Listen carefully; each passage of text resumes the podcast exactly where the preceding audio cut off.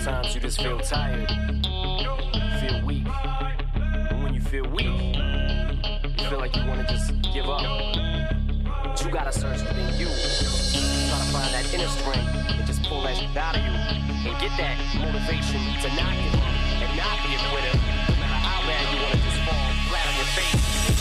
Till I collapse, I'm spilling these raps, long as you feel them, to the day that I drop, you'll never say that I'm not killing them, cause when I am not, then I'ma stop pinning them, and I am not hip-hop. That is right, you are now listening to another live edition of Drop the Gloves here on 88.5. I mean, I sound terrible. I thought I was going to sound all right.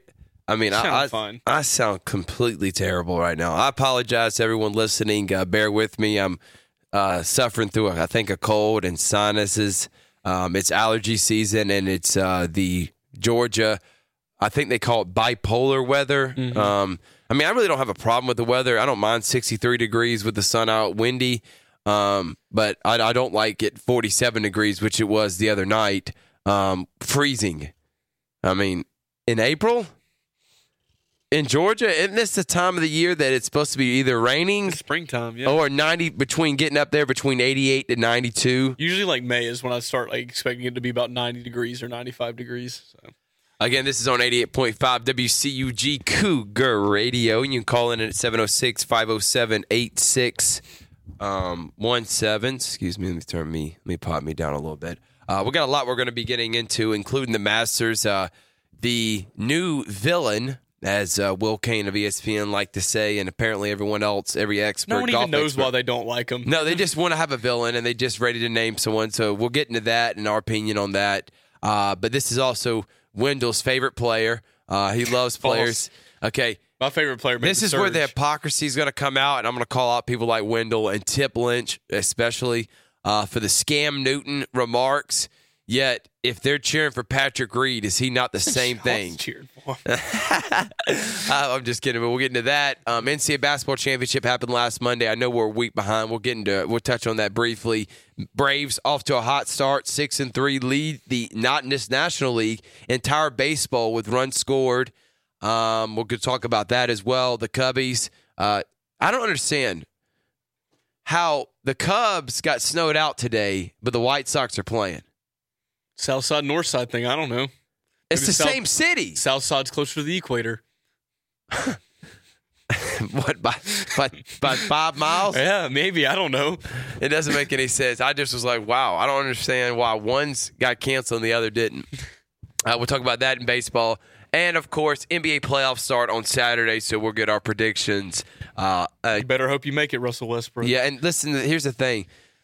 It really bothers me this year because there's so much talent in the NBA, and we don't even get to see one of the better teams in the Eastern Conference have not one of its better stars, two of its best stars in Gordon Hayward and Kyrie Irving. So we'll talk about that. But let's get into the Masters. I ain't going to lie. I am not going to lie. Never was really a huge avid golf fan, but I did like watching Tigers, and I did keep up with it. I mean, I can tell you previous major winners. I can tell you, the top, top four, top five major winners of all time, because stuff like that, I like stats. So I don't mind looking it up, but actually watching an entire golf, especially just a PGA Tour event, not even a major, you won't catch me doing. That is hard to watch sometimes. Yeah, but sure. I was very intrigued by this year's Masters, and I got more intrigued as I learned more about Patrick Reed and his little duel with last year in the Ryder Cup against Greg. 2 years ago. Rory, 2 years ago. Not Greg. Rory McIlroy. Yeah. First, let's get your initial thought on the villain role that everybody's placing upon Patrick Reed, and then get your reaction to the actual tournament. First of all, I understand why people don't like or dislike Patrick Reed, just because what he did at the University of Georgia, he stole some money and stole some watches or something from his teammates up there and then sold it.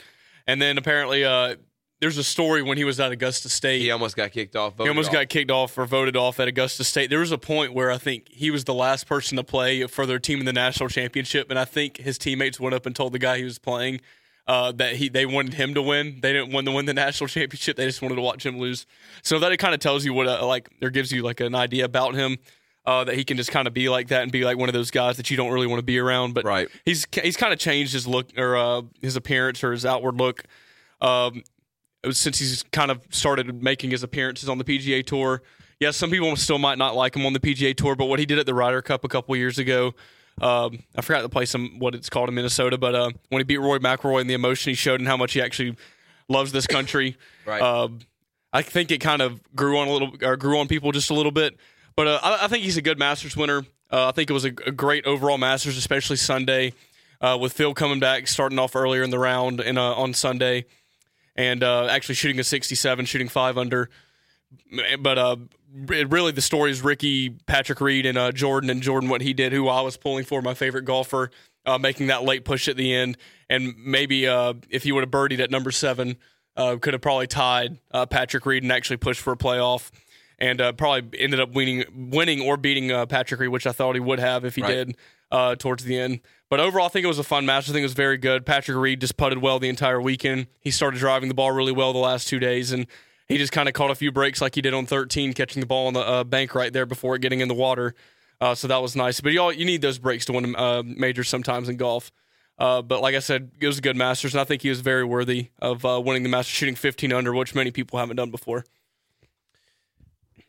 You said a lot there, yeah. Which I agree with a majority of it. I just want to first, my first thing is that I want to talk about, actually, I want to go to Facebook Live before I get into my Patrick Reed stance and why I think many people are not liking him and why he's become the villain. But first, I do want to say that the Masters was entertaining. Sunday's Masters, I don't care if you're a golf fan or not, or if you're not an avid golf fan, anybody that likes sports would watching that because of the competition, because of...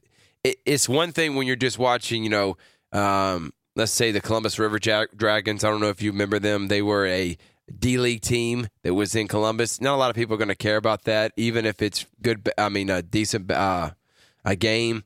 It's because it's not elite basketball. Here and with golf, there's so much elite talent out there. And guys that are known, Ricky Fowler, Patrick Reed has now made a name for himself, Jordan Spieth. Dustin Johnson was there in the end. Right. One guy I do think, though, that I thought Masters would have benefited from him playing well was Tiger Woods. I said that last week. Played terrible Thursday and Friday. But the fact that he came back and ended up, what was it, only 1 over or 4 over? He shot 1 over. He wanted to get back to even, but he bogeyed 18. He 3-putted on 18.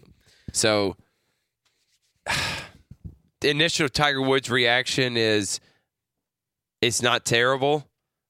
He said that he had to improve things on the fly, and the fact that he got better Saturday and Sunday says a lot. But then again, when you're playing on Saturday and Sunday with no pressure, I think it's a little bit different than if he was actually in it and had a chance to win. Right. So not a bad day for Tiger. But again, I expected more from him. And maybe that's because I fell into the hype that always surrounds him. No matter what, if you see a decent performance from him on a PGA Tour, first thing is, because everybody wants it, is him to win a major. Right. For sure. I mean, if you just watched how he played, he kind of looked tired going into Saturday. He kind of played some of these flatter golf courses before he came into Augusta. And when you get into Augusta, if you know, that's really hilly and really, really high and really low. So I think his conditioning, like he said, he needed to get back in the gym. And he made some really good shots. He's driving the ball kind of well. It's just putting wasn't there the entire week. But he can get back, especially if he gets back during the Players' Championship, which is a flatter golf course, and gets back into the gym, gets back in shape like he wants to be, where he needs to be.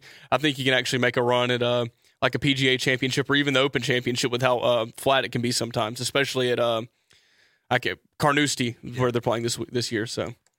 We're on Facebook Live right now. Type in Thrift, Thrift, Barringer, Barringer, and you can see my page is public, and you can see today's show. Also, I just tagged Wendell in it, so if you're friends with Wendell, you know Wendell Barfield, please add him as well and just check it out on his page. Leave a comment below. Easiest way to ask questions. Yes, by far the easiest way is to leave a comment below and interact with us, period, is on the Facebook Live or call in at 706-507-8617. The first thing I did want to talk about is the Patrick Reed thing. Mm-hmm. I have an analogy and a theory on why people don't like Patrick Reed now. And it's because in today's America, there's two sides of the equator. There is pro-America, Captain America, the guy that's wearing the American flag bandana and the American flag as a cape.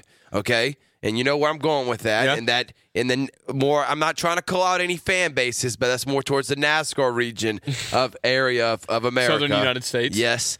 And then you have the pro everybody. Okay?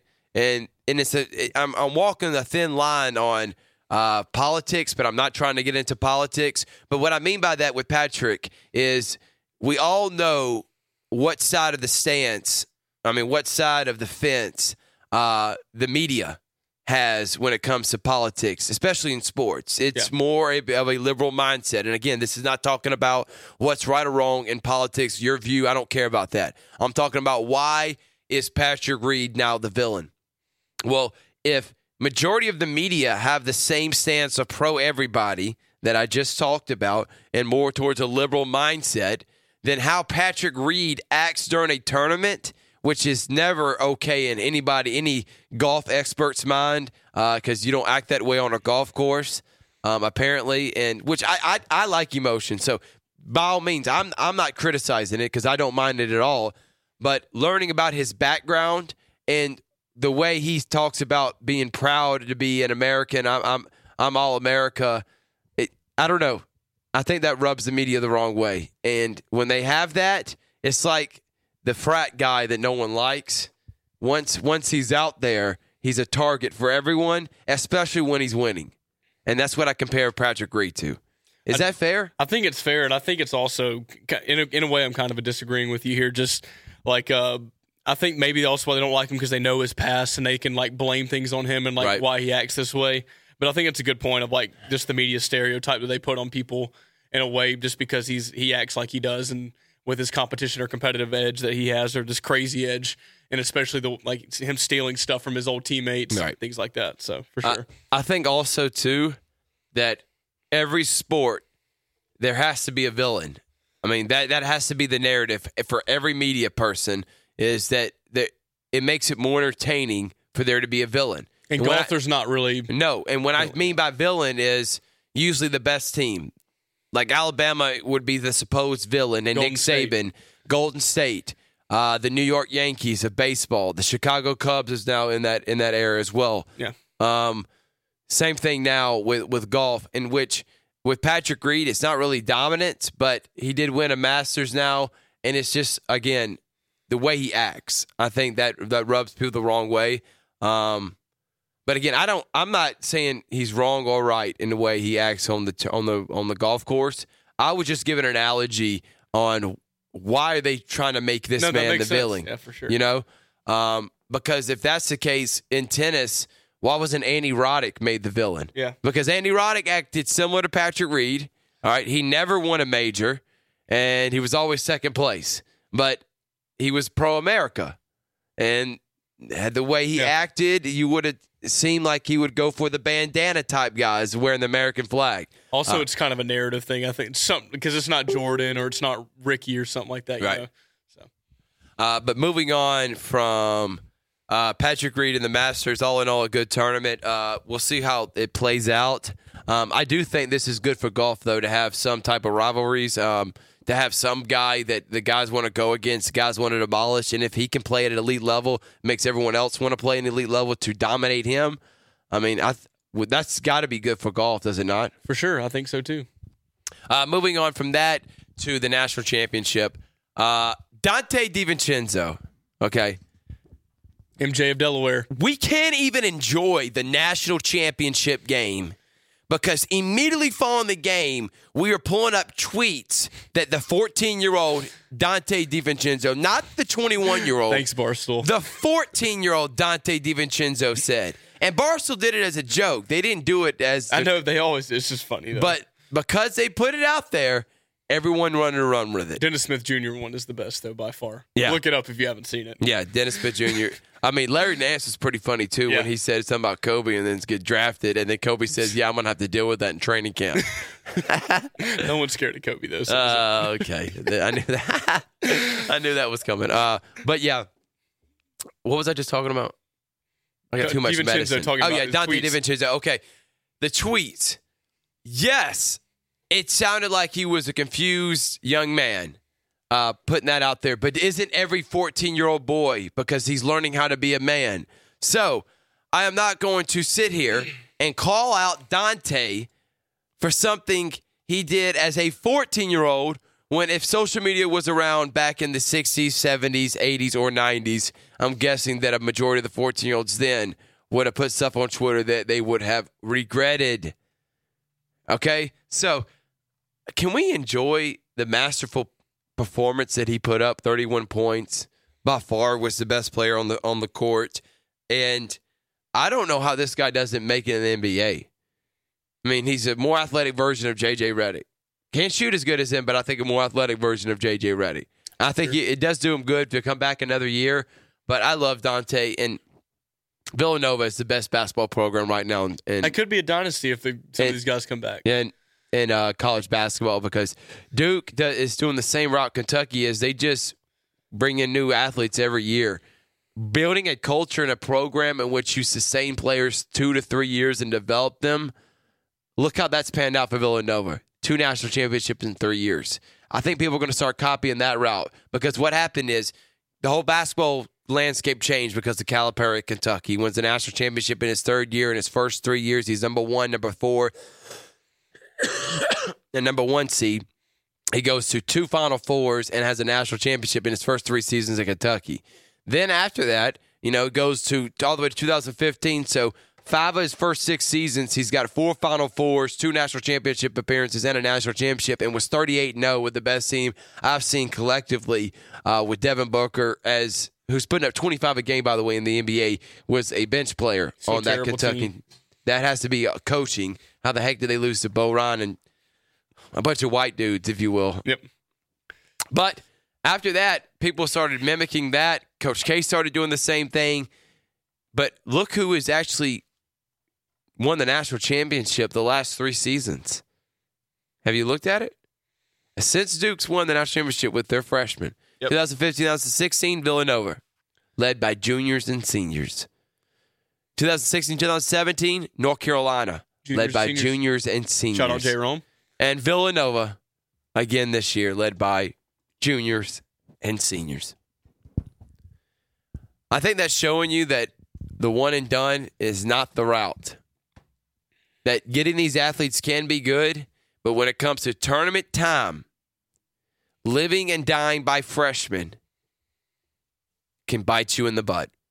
And as you can tell with Kentucky this year, played absolutely their worst basketball game. They went 7-8 straight games, won the SEC championship, won their first 2 games pretty handily, and then plays Kansas State and plays the worst game they played probably all year because they're freshmen. Yep. And had no veteran leadership out there to take over a game or even step up and have someone else take over a game by motivating them as a senior or a leader. They don't have that. Right. Duke had that, but it ain't Grayson Allen. They did have the senior, and he was a leader, but he's not what you would expect, and that's the reason they lost in the Elite Eight. Plus, Malik Newman played out of his mind. All in all, though, Villanova's the best program in basketball. I don't see why Jalen Brunson wouldn't come back one more year. Mikal Bridges is gone. I don't think they care.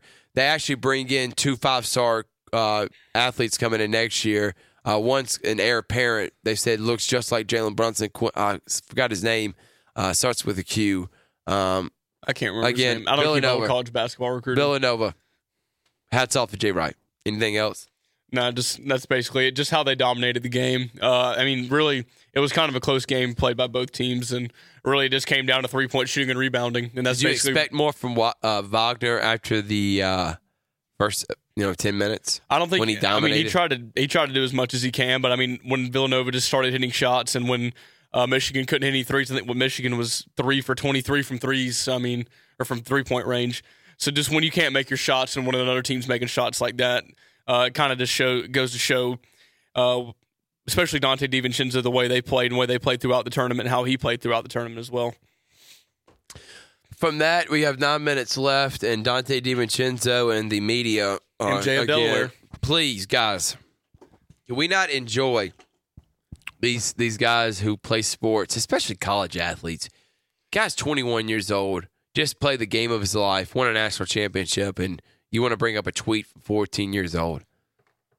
I mean, that right there is alone is one of my hesitations in getting in the media because I don't want to be lumped in with that, but I know that I can make a name for myself and not be that guy. It's just unbelievable how people just run with it. Like, Barstool is one thing because that's their stick. That's what they're known for, and they were making a joke of it. It's people that are having a serious conversation about these tweets that have me baffled. Right. The fact they're even talking about it on ESPN, on First Take, and let alone, I do agree with Max. He said it was dumb. Why is it on here? Same with Will Kane. Why are you even talking about it? I don't know. Well, that's national news, to be honest with you. Yeah, it made no sense to me. But moving on from that, I want to get into, because when we get back from break, we're going to talk Georgia spring football, Auburn spring game, and Alabama spring game that's coming up this week. Georgia's is in 2 weeks. We'll talk about all that. Saving the best for last. We'll see about that because what I've been hearing is your defense is going to struggle this year. That's fine. Big time. Mm-hmm. Big time. Yeah. Probably from 14 points a game to about 25, 27, okay, where Mel Tucker may be getting fired. And then hired back Todd Grantham. Yeah. Okay. Third and Grantham. Oh, God. Where's he at now? Ole Miss? I don't know where he is. I think Mississippi State still. Yeah. No, because I think he left. I think he went to Florida. I think he went to Florida. With Mullen. Yeah, I think it's Florida now. Look it up, because if he's been there. Yeah, Todd Grantham. Yeah. Where is he coached now?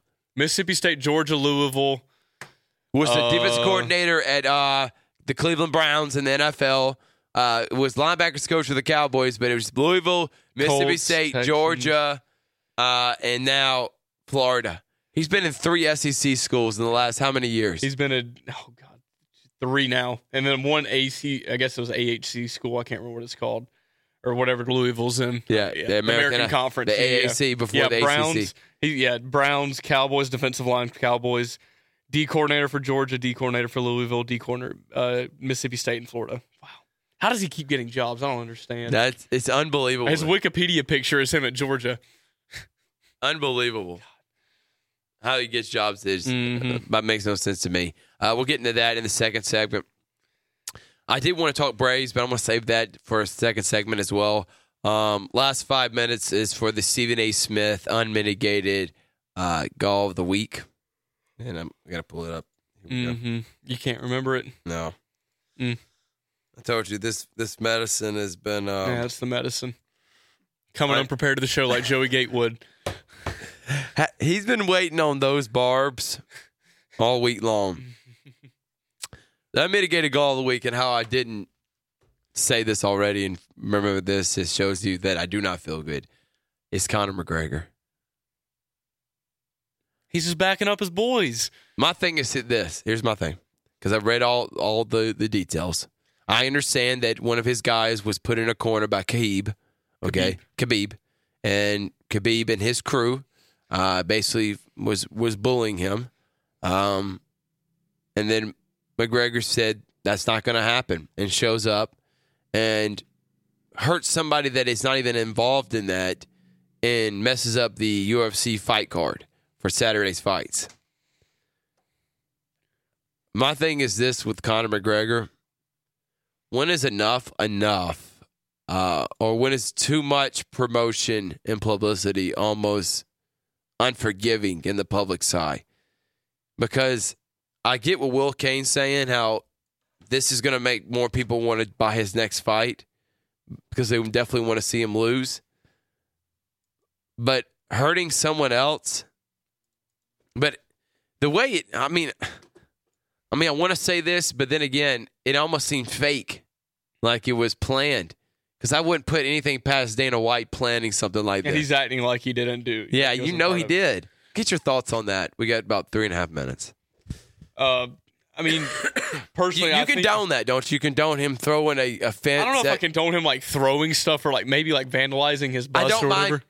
Helping his boy out. Yeah, I don't mind that. I just don't know how he went about it, because he did flying from Ireland all the way to New York just to handle this and then get arrested for doing it. Yeah, you got to put the quote unquote there. I just think I kind of like what Dana White said. Maybe if he would have done something else other than vandalize something, but get in the ring and fight the guy, maybe in like 2 or 3 or the next month, the next pay-per-view that he can be in, maybe just like announce that I am fighting him no matter what. I don't care what Dana White says. I'll do this in my backyard, just something like that, other than throwing a guardrail into someone's bus, which is kind of a dolly into someone's bus, which I guess is kind of impressive. But other than that, he kind of just acts like a child. Sometimes he feels entitled.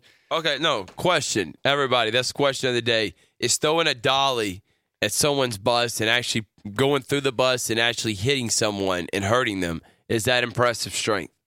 I mean, I don't know how heavy the dolly was. Some of them are heavier than others. I mean, I'm guessing it's got to be pretty heavy, because if it was light, you know how strong you'd have to be to throw something that's basically plastic through a window like that? Yeah, and how hard he threw it. I mean, yeah. It is metal, so. Yeah, so it maybe you're right.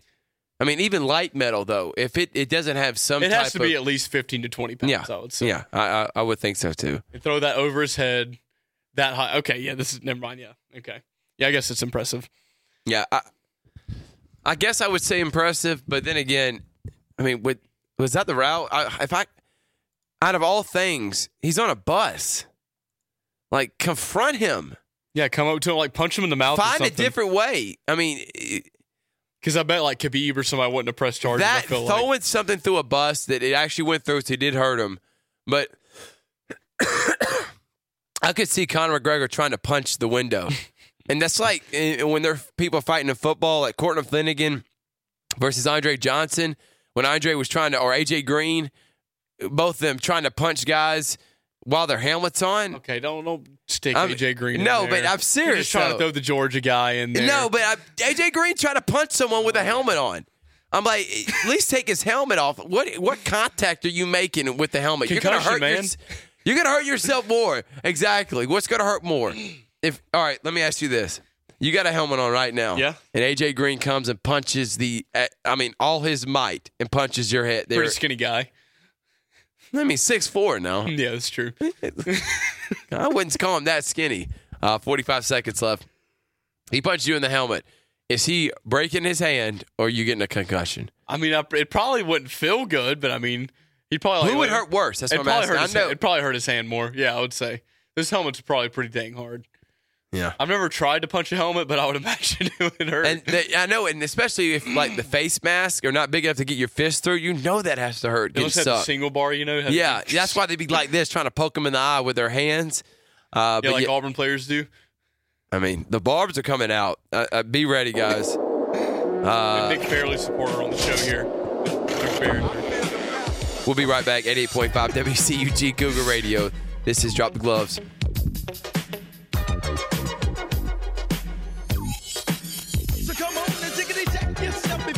Yourself. Yeah,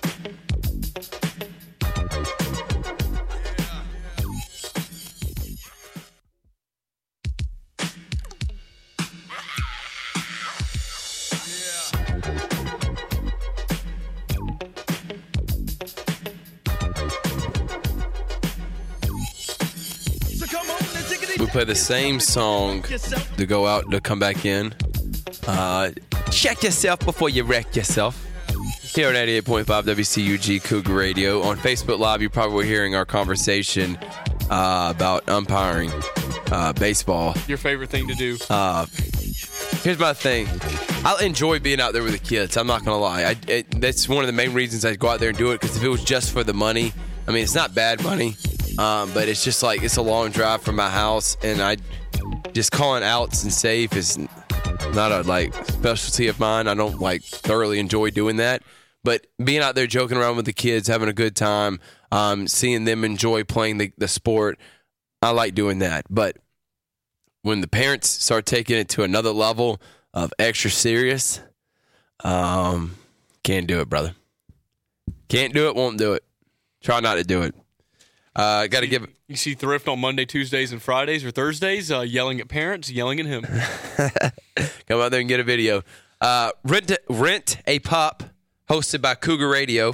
this Friday, April 13th, 11 to 2 p.m. at the Clock Tower. Rent dogs from Paul's Humane and Animal Ark Rescue. 15 minutes for $5. I know everyone loves dogs. This goes to a good cause as well for Paul's Humane and Animal Ark Rescue. They have a ton of animals that need to be adopted, and this is not what it's for. You're not going out and adopting, even though you can.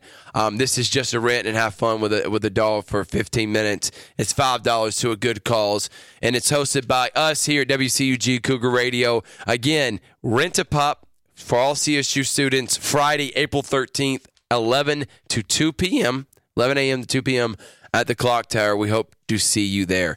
Wendell, I know you love dogs, so I hope to see you there as well. Yeah, I hope so. Hope to see you too. Moving on from Ritapop to now back to sports. And let's go into Wendell's favorite thing, which is baseball. Atlanta Braves are 6-3. Braves fans are going ludicrous. Freddie Freeman's batting .390. Dansby Swanson batting .380. Ryan Flaherty batting .400. Is this sustainable for these Braves? Or are we watching fool's gold before our eyes? See, I think the offense can still be there. I just think it's the pitching. That's what it's always going to be. I thought that was their strength, though, is the pitching. No, it's the offense right now. Is that why they're drafting so many pitchers? That's what they're using them, and they're using them as currency so they can possibly trade them when a big free agent class like next year's is coming up, if that makes sense, so they can trade teams for pitchers and get another high-end pitcher like a Matt Harvey or Noah Syndergaard. But right now, their bats are carrying them, which is good. That's not a bad thing. But what it's going to come down to, especially later in the season when people get hurt, it's going to come down to pitching and your bullpen. And I think the Braves, especially having a weaker bullpen, I think they can stay around the 500 mark, which would be very good for them this year, which would be a good push, right? Like I said a couple weeks ago. But I think like a team like the Nationals or the Mets with the better bullpen and better pitching will last longer than the Braves. I'm not bashing the Braves. It's just I don't think their pitching can sustain like it has been these first couple of games, which has been great so far. But I think once injuries start hitting, and hopefully that doesn't happen, I think it'll come back to down around 500 and around that area. Does that suffice? Braves. I mean, Cubs. Yes.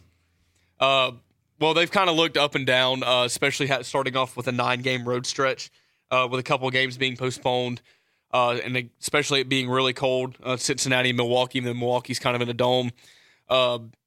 And especially their game being snowed out today, like you said earlier in the show. But their bats just haven't really been hitting. The pitching's been great. It's not that they've been losing by a lot of runs. They've been losing 2-3 to nothing, or maybe even 1-0 sometimes.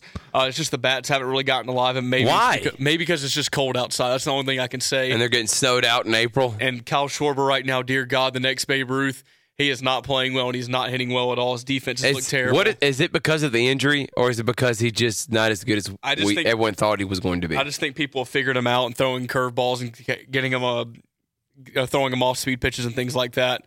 He just kind of looks lost up at the plate these last 2 years, and I don't understand what kind of happened since the World Series when he came back in and just was like probably the best hitter on the team when he came back, to be honest with you. Right.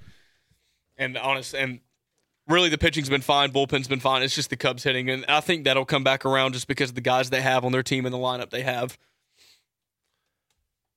My thing is with the Braves, if your expectation is to make the playoffs this year, you're going to be sorely disappointed, I think. So many good teams. Have an expectation of 80 to 81 wins, go 500, yeah. And then let you get surprised by the Braves. If not, I feel like the spoiler alert's going to happen. Do you not agree? I agree. And maybe not Noah Syndergaard that they can go out. I mean, they could, but they'd have to pay a lot of money for him, which I don't know if the Braves owner wants to do. But if you can go out there and get some of those guys, like a John Lester possibly, and that wants to be on a young upcoming team, I think that's a good spot would be the Braves in Atlanta with a new ballpark and in a better area as well, with a young team that can also hit. Moving on from that to the Boston Red Sox, who I think probably are they the best team in baseball right now? They've played a really weak competition. They hit their first 6 games. They played the Rays, who are honest. They're 1-8 right now. They're 0-5 in the division.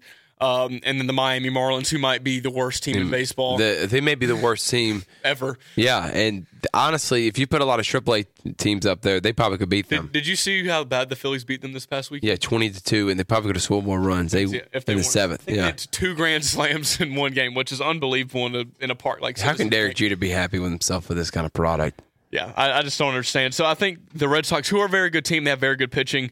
But I think they'll kind of come back down to earth when they have to play some better competition like the Indians or the Yankees and teams like that. Who's the best team in baseball right now?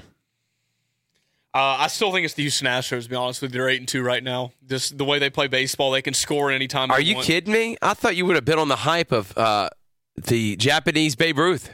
Oh, Shohei, I'm a big Ohtani. I'm a big 3 home runs in 3 consecutive games. I'm a fantasy team. Yes, not everybody cares. Batting over 300, 7 of 18 at bats, 7 hits out of 18 at bats. I have some friends that are hating on him right now. 2-0. Yep, 2-0 as a pitcher. Had 12 Ks. Under 2 ERA or right at 2 ERA. Had a 1-hit outing last game through 12 Ks. I almost had a perfect outing if Marcus. I don't think he continues this dominance, but there's no way you can say he's a bust. There's no way. He's a bust. If he can continue, he's had 2 quality starts right now. But I think if he keeps pitching like the way he does, goes 6 innings almost every time, keeps hitting that consistent 8-9 roll where they have to pitch to him in that late at bat or late lineup roll, I think he can be very beneficial to that team, especially a team that needs pitching really badly and some deep lineup tools as well that they can use. Especially having to pitch to him at the 8 or 9 roll or hole, and then having to pitch to Mike Trout and a couple people later, especially if Ohtani gets on base. Yeah. Any chance he becomes Daisuke? Like, you know, Daisuke was fairly dominant his first 2 seasons, but then after that he was nothing. Is any chance that he is? But Daisuke was also a little bit older. I mean, this guy's only 24 years old. I think Ohtani has 23. I think he has a lot more potential, just like you said, because he's young. And there's just his versatility that he, like, if he's not pitching well one day, maybe they can just move him to the bullpen because how hard he throws. He throws about 100 miles an hour. Good slider, and he can also hit if he has to, if he's struggling pitching. So just the versatility he has. I think he has a very keen role in the Angels in his long term and his longevity in the Major League Baseball. Moving on from baseball now to spring football. Come on, tell us how upset you are. How terrible Malik Willis and Joey Gatewood are.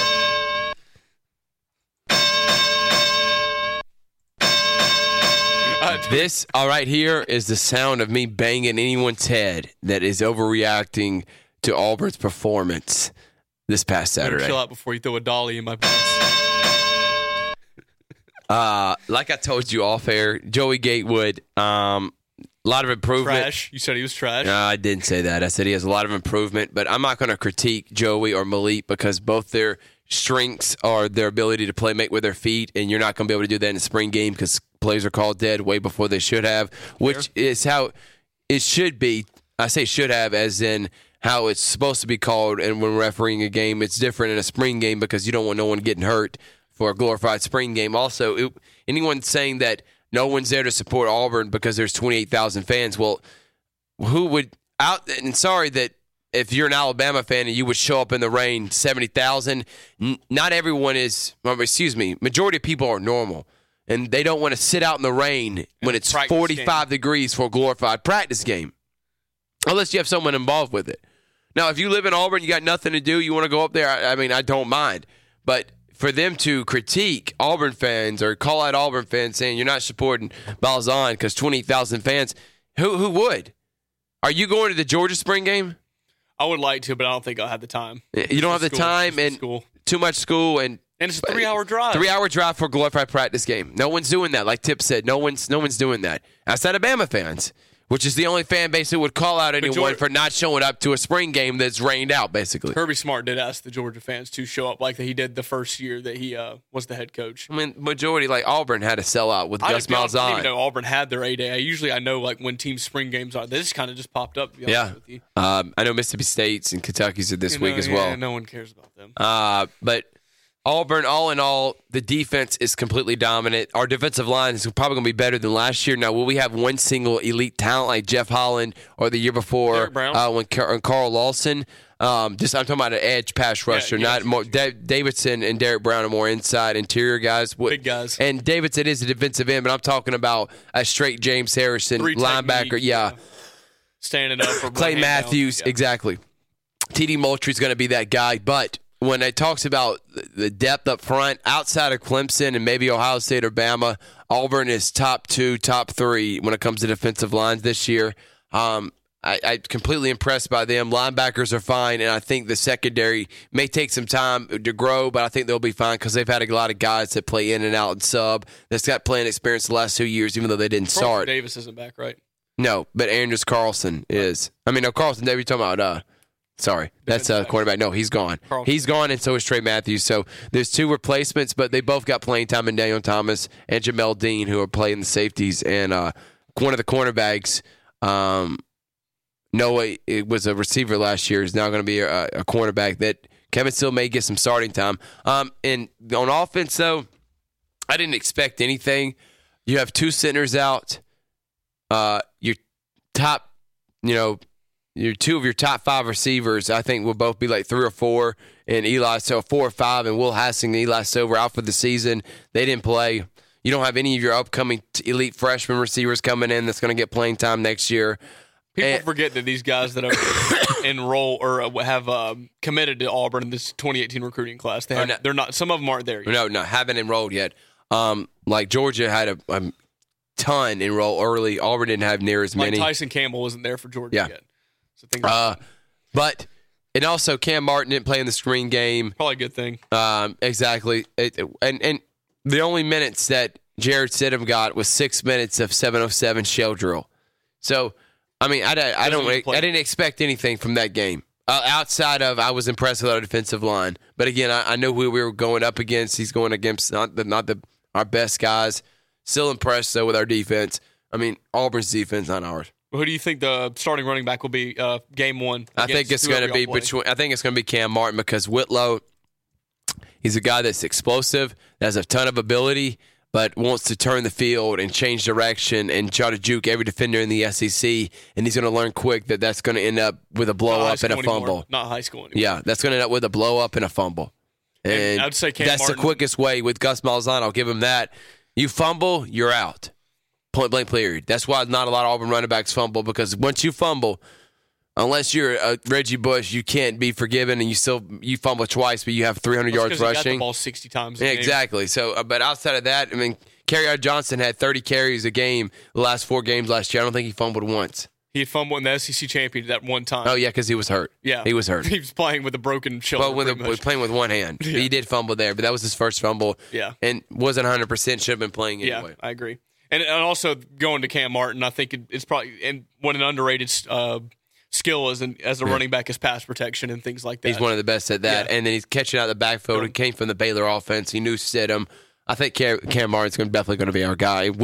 I think this year, too, in our running back position is way deeper than last year because of injuries as well, because we were left to nothing. Yeah. But I think him adding weight, I think is what I've heard also, too, will be good for him as well, which you're going to need playing in the SEC, having to run the ball 15 times a game, possibly with Gus Malzahn. You don't like your university when you have a terrible draft combine and you're probably going to go 4th round as Trent Thompson did, when you should have definitely came back to school, but he couldn't stand his university. And we actually need depth up front. Yeah. Tip said the same thing. That is the one. He condones everyone making money, just like you do. You want what's best for the athletes. You go make your money. But it didn't make any sense. He makes more money coming back another year and being dominant. He would have been totally dominant this year and got more reps. He honestly didn't have the greatest year this past season. And he was hurt half the year. Remember, he hurt his and then meniscus. Had the worst draft combine. I wish they would do that like they do with the NBA. Get to go to the combine, but then decide if they don't want to hire an agent to come back. Heck yeah. You can't do that there. I wish Thompson was able the ability to do that, because I think he would end up wanting to come back. I totally agree, and it's just I don't understand. Transition that into your Georgia spring football, and like you said, just not having the depth, and like I kind of talked about it a couple weeks ago, and why we need Trenton Thompson to come back. Yes, he might not be the most dominant guy, even though, like you're saying, he probably could be, and which I think he could be, and he has the talent to to be that guy. I just don't understand why you want to be in the fourth round when you can improve your draft stock. Even if you bump up around, that's more money. You have more of a chance to actually make the team and things like that. And I just don't understand why he would want to actually leave Georgia in a great situation to mentor some young guys, build some leadership, and actually build his draft stock and make more money, like I said. But transitioning into spring football, just understanding what Georgia needs and what they need to do. And yes, they don't have everybody that they recruited this year coming in into the spring games, and a lot of injuries have happened. Like D'Angelo Gibbs, he's still trying to rehab and get in. DeAndre Swift with the groin injury. Brian Harrion. I don't think you expect any of these guys to play in the spring game. Even if they were healthy, I'd want them to maybe get 5 snaps and get out of there. I want to see some of these other guys that are coming in, like a James Cook and guys like that. Zubair White, any chance, or you want him still to improve his leg because of his injury last year? Apparently, it wasn't as bad. His knee wasn't as bad as some people say. So he actually made a very good recovery. And the way he's been working out in the Georgia strength and conditioning program has actually helped him a lot. But I'd like to see Zamir White possibly get some carries, maybe non-contact, which would be kind of cool to see how he moves and see how he's progressed through his injury. And hopefully it won't be as bad as Nick Chubb's on the way he comes back. But basically what I'm looking at, I think the offense will be fine. I'm not really worried about that. Is the defense. It's really the secondary at safety who's going to play with J.R. Reed up top and who really is going to be on the defensive line and who can actually sustain and be healthy up there after losing Trenton Thompson, some of those other guys like Big John Atkins. Yep. Maybe Devontae Wyatt and guys like that, and then like D'Angelo Gibbs and maybe Tyson Campbell when he comes in, he can play safety or talking about defensive back here. Maybe Tyson Campbell can come back and play in safety, or if he has to, because he did play safety in high school, or play cornerback like he came in and intended to be. There's just a lot of questions on defense, just losing all those guys outside linebacker and like who we're going to add. Because we don't know with Quay Walker, the 4-star that we got from Tennessee that decommitted from Alabama, and Chandler Tindall from South Carolina. Just those guys, they're not they're not enrolled yet, so we don't know what they're going to bring until fall camp. So just the guys right now like Nate McBride and the guys that we have to replace like Lorenzo Carter and Davin Bellamy and Roquan Smith, obviously. It's just going to be interesting to see where those pieces fit and who will take those spots, and if we're going to have a really young defense this year, maybe go from the 14 points to the 25 points this year, like you said, giving up on defense. But I think it'll be a fun spring game. It'll be interesting to see who Kirby puts out there, and I'm always trusting in Kirby, just the way he carried himself this past year, even though you think he's a cheater. But I think it'll be a very interesting spring. When I look at the NCAA, I mean, the 247 rankings – we got 7 minutes. We want to get a quick NBA predictions, even though we can still go next week because it's only going to have like a game into the playoffs. But I want to get predictions real quick. When I look at the 247 2019 rankings, and you already have 3 of the top 10 players, bam. We're going to move on. Just jealous, man. I mean, 2 of them are elite receivers. That's what it is. And then you got a defensive end. You got the number 2 overall player receiver coming in, number 5 overall player defensive end, and the number 10 overall receiver. Number 2 overall receiver coming in. It's okay. Auburn didn't get their number 1 offensive lineman and Trey Hill, who was our 6th best offensive lineman we recruited this year. So it's okay. Yeah. If you're going to Georgia and you want to sit the bench, Justin Fields, transfer. Come to the university. They'll actually proud of you. Like, I'm hearing that Jake Fromm has now got complete control of the offense. He's by far the best quarterback on staff. Going to be probably elite, throwing over 3,000 yards this year, and he's a 4-year guy. He's just trying, no chance, Justin Fields. No chance, Justin Fields. Listen to me. There's no chance you get underneath snapped and play a majority of snaps for a game. You may get some touches as Wildcat, but I'm talking Jake about Fromm gets hurt. That's the only way. And the only way is he gets hurt, and that's. You're too good to be a what if. What if he gets hurt? You're way too good, Fields, to be a what if. Come to the University of Auburn, recruit you right now. We don't have any backup quarterbacks other than him. He needs to stay. Auburn University. It's the University of Auburn. 6 minutes left. NBA playoffs are starting. Westbrook. We better hope Westbrook makes it. We really don't even have the final standings except for the Eastern Conference. He does play at Miami, and I'm saying they at Miami, and then they play at Memphis at home, which will help because I think Memphis. Not the best team in the world right now. I do think, Oklahoma, and plus they got a game advantage. They're not tied like Minnesota and Denver are. But I really don't care because let me tell you this. In the Western Conference, it's a 2-team race. I don't see any way Houston gets upset by either playing what it looks like to be Utah or New Orleans, San Antonio, and Oklahoma City. I mean, Oklahoma City can go from not being in the playoffs to being all the way up to the the 5 seed. Right. I just don't see it. Maybe if Oklahoma City gets to the 4 or 5 seed, maybe they could upset Houston. But if they get anything lower, I don't see it. I see it being Houston and Golden State. They're the best two teams in the conference. They're going to be in the conference championship. And in the Eastern Conference, in my opinion, I think it's going to be Philadelphia and Cleveland. Yeah, I think Boston's out right now. I think Boston without Kyrie and Gordon Hayward. Toronto will play Cleveland. And Cleveland will win 4-2 or something like that. Yeah. Okay. So Cleveland and then against Philly, and I think it's going to be a close matchup. But I'm actually going to go Cleveland, and I think it's going to be Cleveland Golden State again in the finals, which I don't want. I mean, I wouldn't mind Philly or Toronto versus Rockets. I mean, I wouldn't mind. Don't even kid yourself. I want LeBron in the finals. I want LeBron in the finals. I want the Rockets or the Warriors. Well, let me ask you this. That's what I want. What I think is going to be Golden State Cleveland. Do you think this will be one of the biggest indictments ever on one of the best basketball players? Him continuing to lose in the finals? No, I was going to say Russell Westbrook, for him possibly not making the playoffs. This talent, yes. No doubt. I think that's when you got to throw out the triple-double stuff, because then all you've gotten with him averaging triple-double over the last two seasons, is a 6 seed and now not in the playoffs, if you're saying if he doesn't make the playoffs this year. With a Hall of Famer and an all-star that might win Defensive Player of the Year, with possibly one of the best defensive centers in the league. Top two shooting guard in the game, Paul George, an all-star, 27-year-old, third-team All-NBA all-star. No chance. Top 10 defensive center as well. Yeah. Steven Adams? Yeah. Probably top two centers in the league, top three.